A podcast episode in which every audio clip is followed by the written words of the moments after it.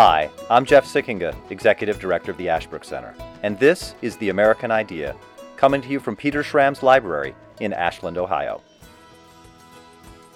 Welcome to this episode of The American Idea. Today we're going to be talking with Professor Greg McBrayer about one of the most important minds of the American founding, James Madison, and in particular, three of his essays in the Federalist Papers, probably the most famous piece of American political writing ever done.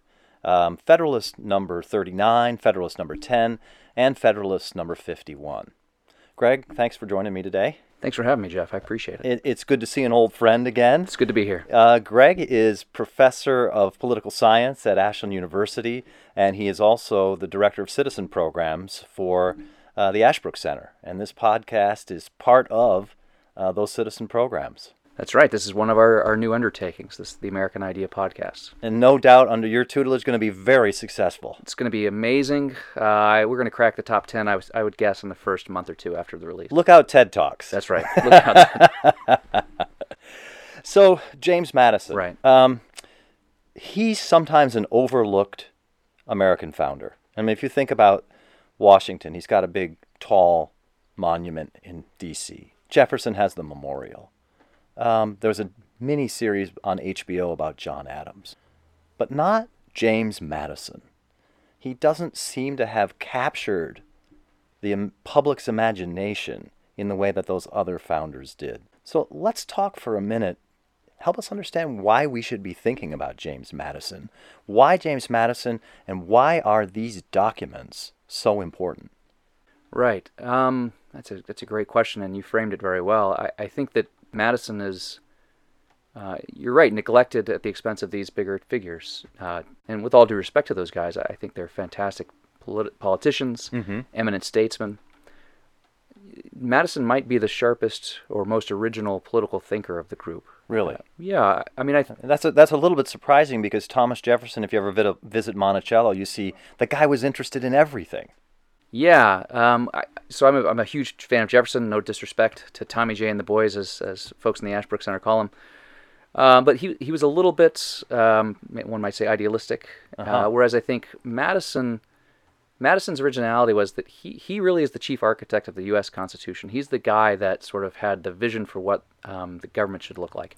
Now, to be fair, a lot of that was drawn from other thinkers, just like Jefferson. He was steeped in uh, early modern political thought, but also Right. Roman thought. Uh huh. But I think uh, we're, we're going to talk about this in a little bit. But the Federalist paper that talks about the extension of the sphere, when when Madison, who clearly thought of his work as a product of political science, Yeah. is cherry picking from around uh, the findings of other s- political scientists, I actually think he has a unique contribution in the history of political thought, and that is that a republic must be big. So I mean, when he talks uh, about the various remedies that uh, the Constitution corrects over ancient republics, he lists five of them. We'll talk about them later. The one, the one that really stands out because it seems to be wholly original is we need a large republic. So Uh-huh. I, I, think uh, one more point maybe, and then we'll move on. But the Federalist Papers, is, is, as I understand them, are probably the greatest work of political science uh, produced by an American. I Wow. mean, and, and I think, therefore, it will rightly be studied for generations. I, I would agree with that for sure. But what's interesting to me is it's it's not a philosophical treatise. You're right. It's not necessarily strictly a treatise on politics. It's a it's a set piece. It's rhetorical, but it does include some political theory, political science. I think. Yeah. So Yeah. it's it's sort of political applied political philosophy. Yeah. to persuade people That's with that rhetorical purpose. And I, I sort of also love to remind students that uh, you know viewers, listeners, they should uh, read some Federalist papers, and then they should pick up the USA Today or even the New York Times, because the Federalist appeared as sort of op-eds, more or less, in newspapers, periodicals. That's amazing. And so uh, I, th- I would say that as it's it's sort of sad to see the current state of uh, journalistic writing. I would say compared to what what this these Yeah. great men achieved. So, so as the context is, it's published in the newspapers in the state of New York. It's meant to be read and understood by the average newspaper reading citizen, I think so. which is again remarkable, as you say. Right. Uh, the high level of, of knowledge and sort of ability to read and think, which means that it's not. It's presented in a popular fashion, but is it fair to say it's not dumbed down? Uh, I don't think so. If it's it's pitched at a very high level, I would say. It's pitched at a very high level, I think, because of the uniqueness or the the special moment that's that's happening in America at this right. So uh, in Federalist Number One, Hamilton, not Madison, says, you know, this is a unique opportunity in human history. Hmm. We we Americans are, are have the privilege of being able to do something that no one else has ever done, ever. We're going to get to decide for ourselves whether or not we want to adopt a constitution. We're going to get to decide on the basis of reflection and choice whether or not hmm, this constitution is well written. And so I think a dumbed down account of that uh, wouldn't do justice to the, the the singularity of the situation. I would say. Yeah, say. that's a great that's a great thought. That it's really it's the fact that it's being presented to the American people assumes they're capable of that reflection and choice. exactly right. And there's therefore the Federalist is even though it's in the popular press is going to be written to sort of um, not down to them but up to them. yeah, and maybe even elevate the American people. Yeah. Yeah, that's yeah. very In good. in thinking through that choice. Um, nevertheless, there are obviously some rhetorical arguments in Madison's writing. There are some um, maybe polemical moments in the writing because, of course, there are the opponents of the, The Constitution, the Anti-Federalists. Anti-Federalists, and they're they're strong in the state of New York, Mm-hmm. uh, as we know. So the context is we've got a, a a political dispute going on, but in the midst of that political dispute, you have these great founders like Madison taking a moment to think deeply through these arguments and make them as deeply and powerfully philosophically as they can. I mean, think about the Philippics or something like this, right? Something that is speaking to the polit- or some of Churchill's speeches during World War II, right? Mm-hmm. Speaking to the moment, and so therefore eminently practical, but still so- somehow speaking to perennial questions or perennial issues, right? Yeah. Yeah. I mean, and by the, for what it's worth, I mean Madison is explicitly presents himself as a political scientist in this work, Aha. and so this is, while it speaks to the moment and therefore admits of some variability in rhetoric, as you say. I mean, he thinks that he's figured some things out Yeah. about politics, about yeah, the nature and, of politics. and he'll say that in some of the uh, in some of the essays, right? He and both Hamilton will talk about the improvements in the science of politics. That's exactly right. So this the convention obviously sends the Constitution out in September of 1787. The first arguments start happening in the states, including in the state of New York, in the fall of 1787 and then into 1788. So these essays that Madison publishes in the Federalist are sort of over the course of that six nine months. Right. And if you look at the end of the first Federalist paper, they outline all of the issues they're going to address, and you may wonder, you know, someone approaching this text for the first time may wonder why do they stop short of where they say they're going to go? And the answer is, well, because the Constitution, New York had ratified it at that point, so Aha. it, it became moot. So they stopped at what is it, 85? Yes. Yeah. Okay. Yeah. Okay. So they had planned a number, Yes. or at least a number of topics, Right. and they sort of got to the point where they needed to by the time we get to 85. It'd be an excellent project for a scholar to undertake attempting to complete the Federalist. Not me, though. there's a there's a great uh, thesis for an Ashbrook scholar. Right? Exactly. Well, let's turn to Madison's Okay. writings. Um, we know. Uh, I want to start with one that maybe people wouldn't necessarily start with, Okay. and it's Federalist number 39. Right. He says at the beginning. The last paper, having concluded the observations which were meant to introduce a candid survey of the plan of government reported by the convention, we now proceed to the execution of that part of our undertaking. So Federalist 39 says we're, st- we're going to start a new thing here Right. in the Federalist Papers. And then he says this The first question, the first question that offers itself is whether the general form and aspect of the government be strictly Republican. Why is that the first question? I think that is the first question because the the goal or the purpose of the union has to be sort of determined from the outset, and um, Madison then gives an answer to that question, uh, and it's three parts. The first two I think are the most important parts. It, uh, he says that it has to be Republican. The United States government has to be Republican, in, other, in, in order to harmonize with the the genius of the American people. Okay. Uh, and then secondarily, to harmonize with the principles of the Declaration of Independence. And then uh, thirdly, uh, to accord with the honorable determination which animates every lover of freedom. Okay, but the first two are somewhat important.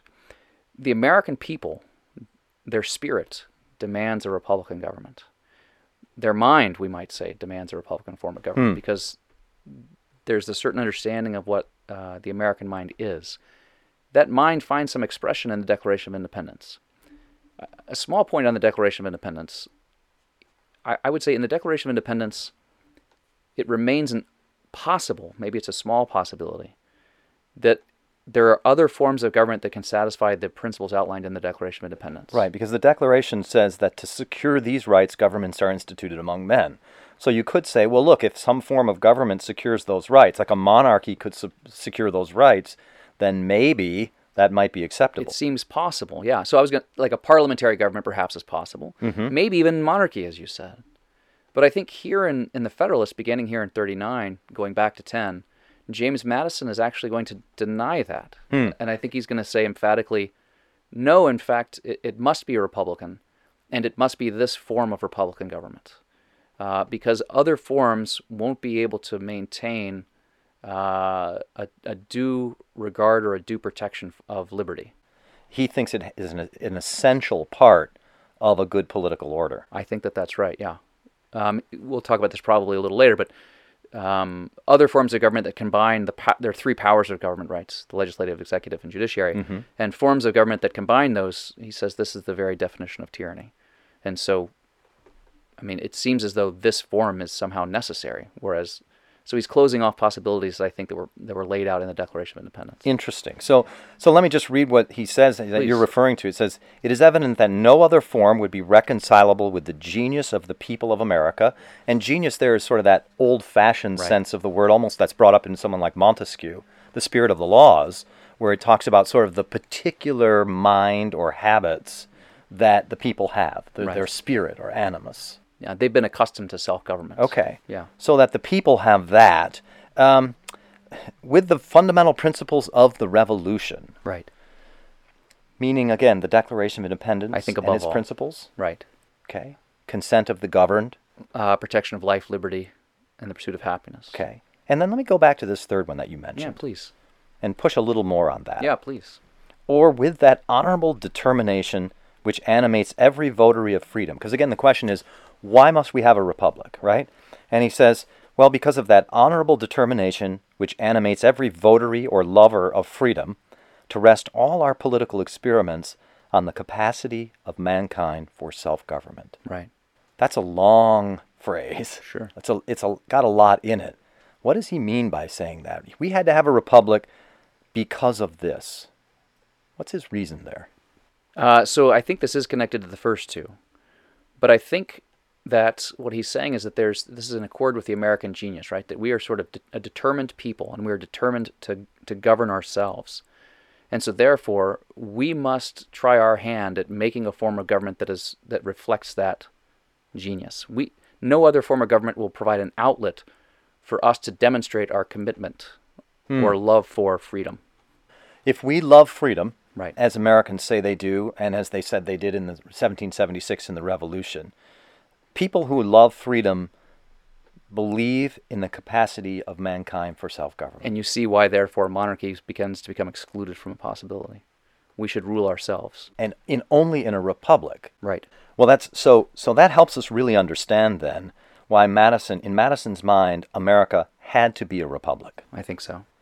But then the question becomes, what kind of republic? Right. Because there are many different types in, in, in the history of the world, of course, and I think predominantly as as Hamilton points out in Federalist Number Nine, and Madison I think takes up in the next and really famous essay, most republics in the history of the world until America were small. Right. So Athens is a popular government in the ancient world that's small. Venice isn't considered a republic; it's small. Um, many others that we could think of, they're always small. There's something about republics that requires them to be small. And this is what the Anti-Federalists said.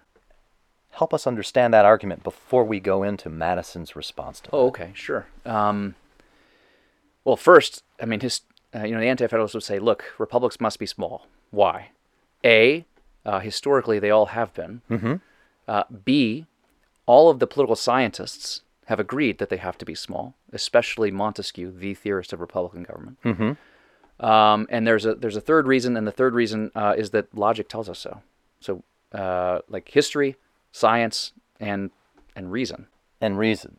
They- so Montesquieu is this French political Right. thinker, for th- those who might not know, uh, of the 18th century, who famously writes a study and says, yeah, as you say, all republics that we know of are small and need to be small. Reason teaches us that. Because why? Why, why is it so reasonable to say a republic has to be small? Yeah, so it makes some sense, I think. It's it's not unreasonable to make this argument. So we're going to govern ourselves. Mm-hmm. So we should probably know one another. Okay. Uh, and we should probably have a sort of homogeneity of opinions, beliefs, maybe shared religion, maybe shared ethnicity. Like all of these, like being similar to your peers will help us be able to govern ourselves better. If it gets too big, uh, so first it becomes more heterogeneous, which makes it difficult for us to have a shared sense of purpose. Right. But it also becomes more difficult for us to rule ourselves in a sort of practical way. Like we may want to defer more authority to some sort of central figure who can oversee. So according to Montesquieu, the bigger the government, the bigger the population, the smaller the government. There's an inverse relationship Interesting. between the two. Okay. Yeah.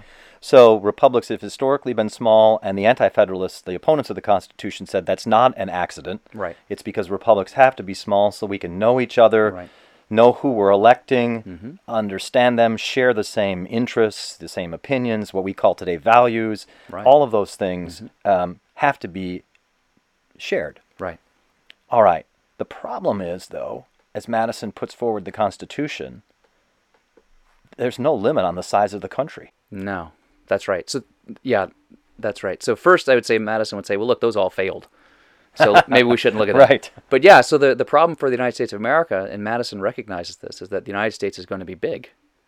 And so the anti-federalists are saying, well, therefore, see, you can't have a, a large national government because it's all the re- republics have been small. So instead, for example, they would say, let's keep the states Right. as the small republics of the country, Yeah. and maybe even within the states, have cities and townships themselves be their own sort of political communities. They were deeply suspicious of of a large national government. Yes, that would, in their word, they thought that there would be something called consolidation. Hmm. They thought all the power would centralize the national hands. Okay. Yeah. So in and and look, that's the way I think it's fair to say that Americans have primarily been living. They've been living in their states Right. as distinct political societies. It really meant Massachusetts was really different from Georgia. Yeah, I, would, I mean, it strikes me that in reading some of these personal pa- uh, letters from politicians at the time, that they would even refer to themselves as, you know, so and so the Virginian, so and so the Ma- the gentleman from Massachusetts. Whereas now, I think we tend to think of ourselves principally as Americans. I would say. So, in uh, set against this backdrop, Madison has to defend this idea of a large republic, Right. something that's never been seen before, something that defies not only history but science and logic, according to the Anti-Federalists. How does he defend it? This is this might be m- the most innovative Right. sort of theoretical argument in the Federalist. Yeah, this is the one where he takes the Republican arguments, a Republican theory, and just turns it entirely on its head. Just flips it right around, right? Um, Federalist 9, you mentioned just a moment ago, at the end of Federalist 9, uh, Publius, I think it's Hamilton Federalist 9, lays out five things, five innovations that are going to ensure that our Republican government maintains itself as a Republican government. Um, separation of powers, checks and balances, judges, representation, Uh-huh. and then fifthly, most importantly, uh, the enlargement of the sphere. We're going to have a big country, and somehow that's going to make us free. That's going to keep us Republican. Um, this is the, I guess Madison calls this the Republican remedy for the diseases to which republics are particularly inclined, or something like this. Uh-huh. And I guess one point here is, and we'll get to this as we switch from 10 to 51, is that in Federalist 10, I think Madison is trying to show how the Uni- United States Constitution, as proposed, will safeguard the liberty of the people from society. Huh. In in 51, I think the, the move will be to show us how the liberty of the peoples will be protected from the government. And so here, I mean, there's this clear distinction, I think, That's between, interesting. between 10 and 51. How are we going to keep ourselves safe from one another? That's that's Yeah. that's Federalist number 10. So the Federalist 39, you might say, free people must live under a republic. Liberty requires a republic, Right. but then Federalist 10 says, but a certain kind of republic that protects liberty of, of, of us against each other. Yeah. And then Federalist 10, just to finish that thought, is protecting the liberty of the people against government. Uh, I think I, maybe I misspoke. I think 10 is protecting the liberty of the people against one another, One another, yes. and then 51. I'm sorry, and then 51 is against okay. the government. Yes. okay. yes. So let me let's talk about Sure. Federalist number 10. Sure. Um, he begins the essay by um, talking about the, you know, what are the advantages of having a union of the states as opposed to just breaking apart into small confederacies. or even just individual states, which is what some of the anti federalists uh, argued we should. And he says that, um, you know, he says, well, what's the real danger that confronts republics? And the answer is factions. Factions. And this is why, going back to that anti federalist argument just a moment ago, this is the problem with the ancient petty republics. They were all torn apart by factions. Hmm. And so, very counterintuitively, I don't know how much we want to develop this, but the problem with a small republic is that you can get considerably sized factions that can oppress one another. And so, faction, because factions are an inherent problem in republics, because humans are factious by nature. Hmm. Like here's where I was talking about earlier about how I like I like Madison a little bit better than Jefferson in, in, in some ways. Madison fully recognizes Madison's understanding of government does not depend upon a people that are sort of decent. It'd be better if they were. He, of course, still exhorts us to virtue, but uh, he recognizes some of the nastier elements in human nature and thinks that his form of government can protect us against that. Uh-huh. People like to oppress one another. People like to argue. Uh-huh. And so what he says is, in a small republic, the issue is that a majority faction could form. It's easy to. So, in other words, in a, in a small republic, a bunch of us like-minded people can get together and we can oppress people who aren't like us. So t- let me let me take sure. that uh, go from there for a sec. Take one step back for us. Okay. In Federalist, you keep using the word faction, which is the oh, word sure, he sure. uses. What does he mean by a faction? Because sometimes people might think, oh, a faction is just a group, or a faction's a political party. Yeah. Well, in the second paragraph, he defines a faction. Okay. And so it's not simply. Can I read that for you? Please do, yeah. And, and tell me what this means. He says, by a faction, and remember, he has just said in the first paragraph the, the danger, the mortal disease of republics is faction. Yes. And then he says, well, okay, what do you mean by faction? He says, by a faction, I understand a number of citizens, whether amounting to a majority or minority of the whole, who are united and actuated by some common impulse of passion or of interest, adverse to the rights of other citizens or to the permanent and aggregate interests of the community. Right. That's a very complex definition. What it does is, he mean? It is, and and so to simplify it a little bit, it's a group of people, uh, whether a bunch or a little, Mm-hmm. who are who are opposed to the rights of others, or to the good of the whole. Okay. And so, probably for our purposes, it's sufficient to focus on the, the first. Right. It's not just a group of people. It's a group of people that doesn't like another group and wants to sort of limit their rights. So a group of stamp collectors is not a faction. Probably not. Not unless they're adamantly in some way trying to you know, impose electronic mail or something like this. But no, of course not. So right. So um, people who want to say, uh, like, imagine that uh, we're all uh, commercial interests and we want to suppress the rights of the workers or something like this. Okay. Uh, or one could argue that uh, men not keeping uh, keeping women out of uh, suffrage. Excuse me. Men not allowing women the right to vote. That could be something like this. So, uh, what rights are being oppressed? So, if I just like um, Browns fans and Steelers fans aren't factions, right? But because they're not trying to take away one another's rights in some meaningful way. Okay. So, what kinds of rights? Property rights, uh, political rights, civil rights. Oh, I think all that's right, that's all right. yeah. so it's a group of people who are going to pursue their own agenda, their own interests, Right. and trample on other people's rights. Right. And they do that out of passion, he says, or out of interest. Out of their own self-interest, and he thinks that the the it's in human nature to be factious. Hmm. And he thinks, by the way, and this is why I mentioned the commercial example. He thinks that the the most persistent faction across time is actually wealthy and poor, something like this. I see. Yeah, Okay. So that you've got people who, to, I don't know, to take an example, I own a business in town doing a certain thing. You want to start a business, and I try to go to the city council and get them to pass a law saying no more of those businesses can be started in our town. exactly. Yeah, That's exactly right. And so I think someone, you know, a young person, a person reading this for the first time, an idealistic person might say, "We figured out the problem to politics. We just got to get rid of factions." Yeah. Just that's the most obvious answer here, right? Right. They're nasty. Uh huh. They want to hurt people. Let's get rid of them. Yeah. And Madison says, no, no, we need more of them. That seems backwards. It does. This is he's turning it all on its head, right? I mean, the idea is that factions are problematic, but they become especially problematic, according to Madison, uh, when they're a majority. Hmm. And so, according to Madison, the way to render factions harmless, or maybe even healthy for a republic, is to proliferate them. So that no one faction becomes dominant, and therefore no one faction can uh, dominate over others and rob them of their rights. So he says there are two methods of curing the mischiefs of faction. Right. The one by removing the causes, the other by controlling its effects. You can't con- remove the causes, he goes on to say. well, you can. Uh, Ah, uh, okay. You can remove the cause. He says uh, you could destroy liberty. Okay. We could have a tyranny. Right. Then Well- you could get rid of factions. Under Stalin, there's only Stalin. There was only there were no factions under Stalin. That's exactly right. Right. But he says that's unwise. No, thank you.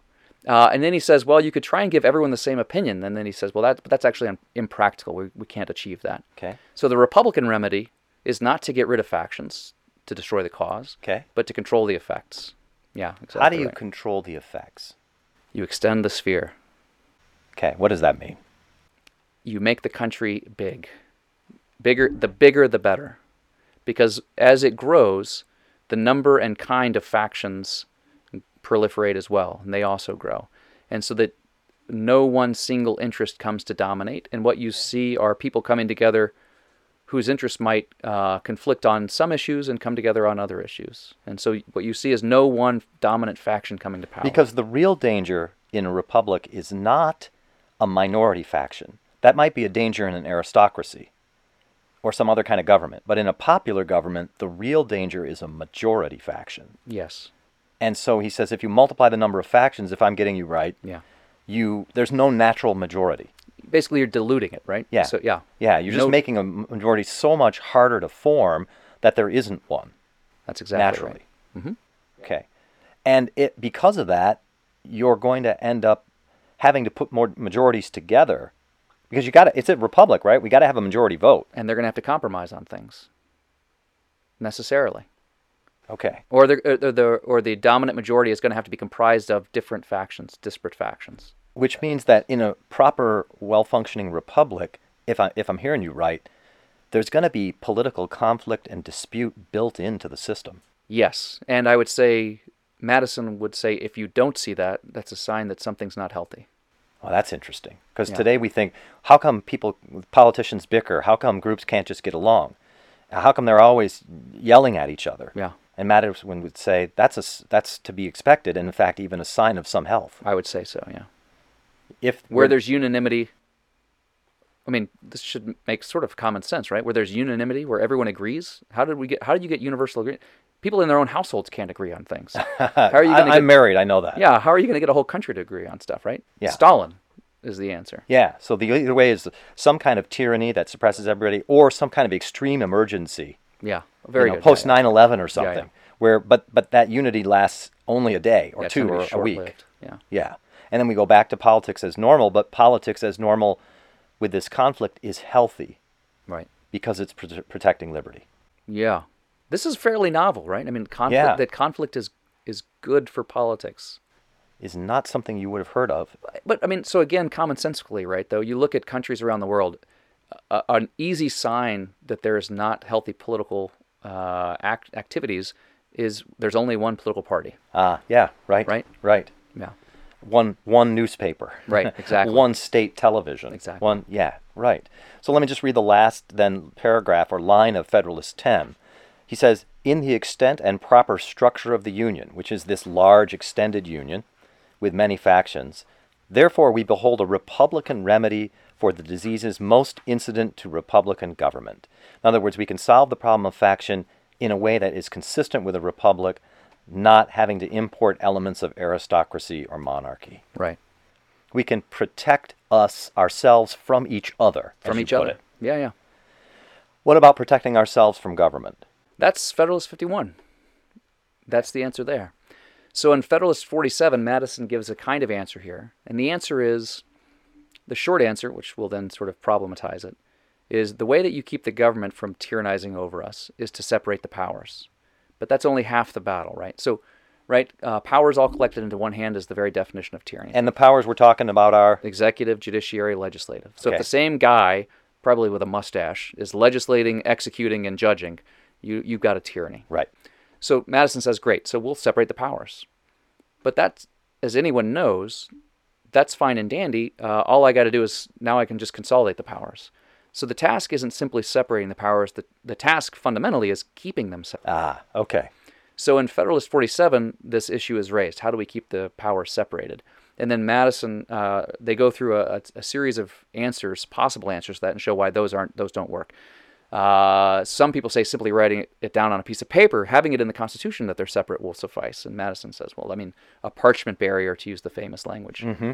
uh, does not suffice, right? Okay.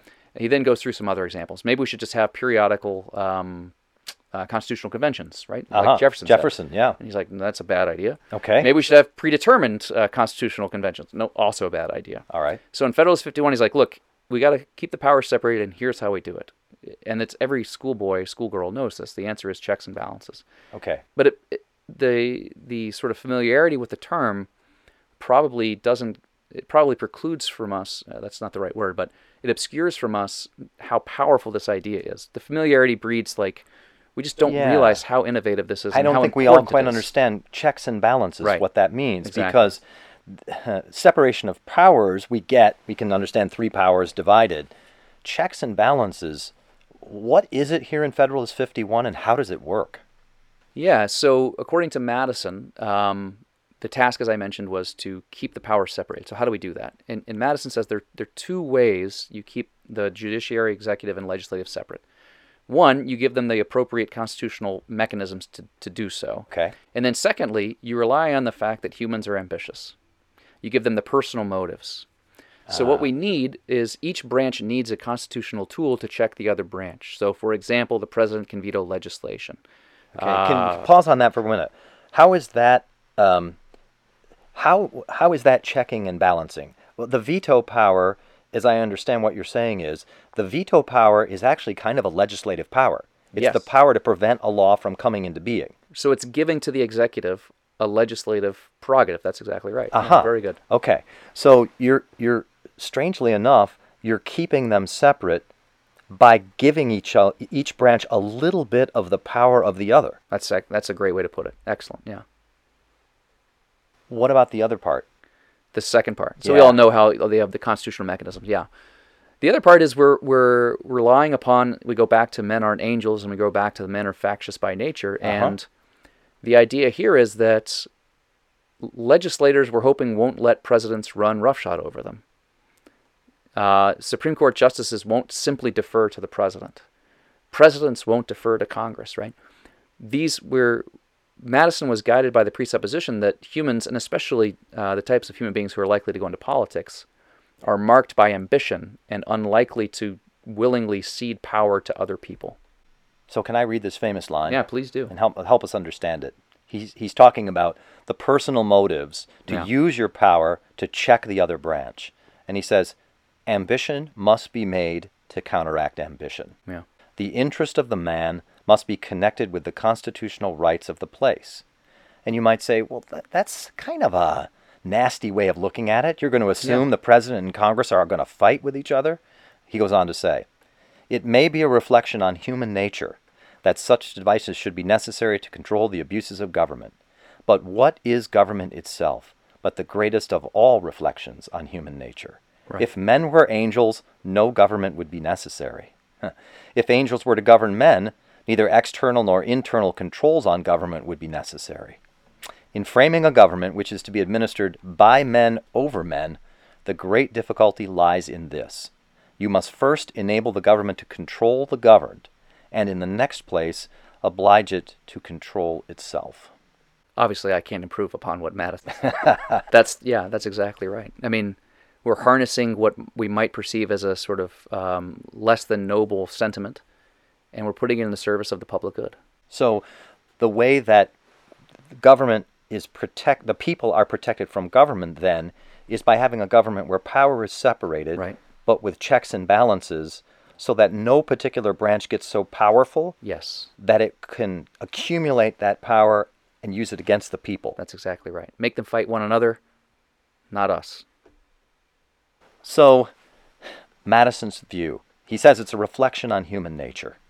Um, looking at Federalist 39, Federalist 10, and Federalist 51, these three documents together, James Madison's understanding of human nature? Oh gosh. I know that's a big question. Okay, sure. this is why I, I, I mean, again, this is why I began by saying I, I admire Madison perhaps uh, most among these, this early generation. I think he's had a better grasp of human nature than some of these other thinkers. I mean, I, I think he he understands the nobler sentiments that guide us. Okay. He understands the human, I would say, the widespread human longing for liberty. Okay. So he's sympathetic, obviously, to uh, a lot of what Jefferson. People want to be free. People want to be, People have the capacity to govern themselves, but but it's hard. ah, And so, therefore, uh, we are in great need of institutions. We are in great needs of dams and dikes. We're in great need of something that can channel human ambition into polit- politically helpful ways, if that makes sense. yeah. So that we have a republic that cultivates the best in human beings, or that allows the best in human beings to flourish, but guards against the worst, or channels the worst into ways that actually help promote the best. Yes, if I could just add one small point to that.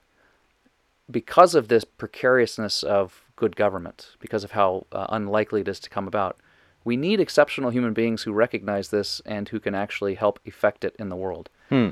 I think Madison r- recognizes the world historical role that he was playing as the chief architect of the American regime. So, so let me just, if what you're saying about Madison is right, what's the conclusion that we ought to draw about Madison as a as a thinker and his importance? Yeah, I guess this is what I was hinting at at the beginning, and maybe I'll just say it more clearly now. I, think that Madison is highly underappreciated. His role in the founding, I, I think he's the, I mean, he's the chief architect of the comp, of the Constitution. I think he's probably the most uh, serious political thinker of that generation. Wow, that that is an impressive uh, uh, yeah, statement, and course- considering the, the level of thinkers who are there. Yeah, very good. Yeah. but the the most impressive because the deepest and clearest. Yes, and because most chiefly responsible for the United States Constitution coming into being. Wow, that's a that's a great great thought to end on.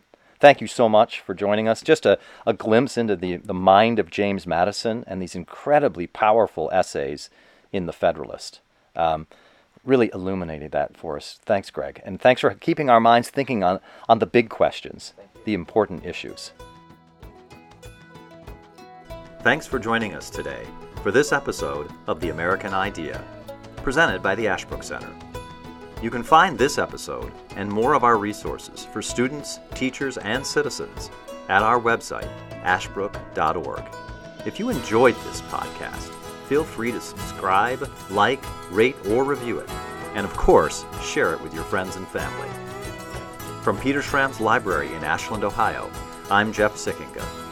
Stay healthy, stay hopeful, and stay connected with Ashbrook.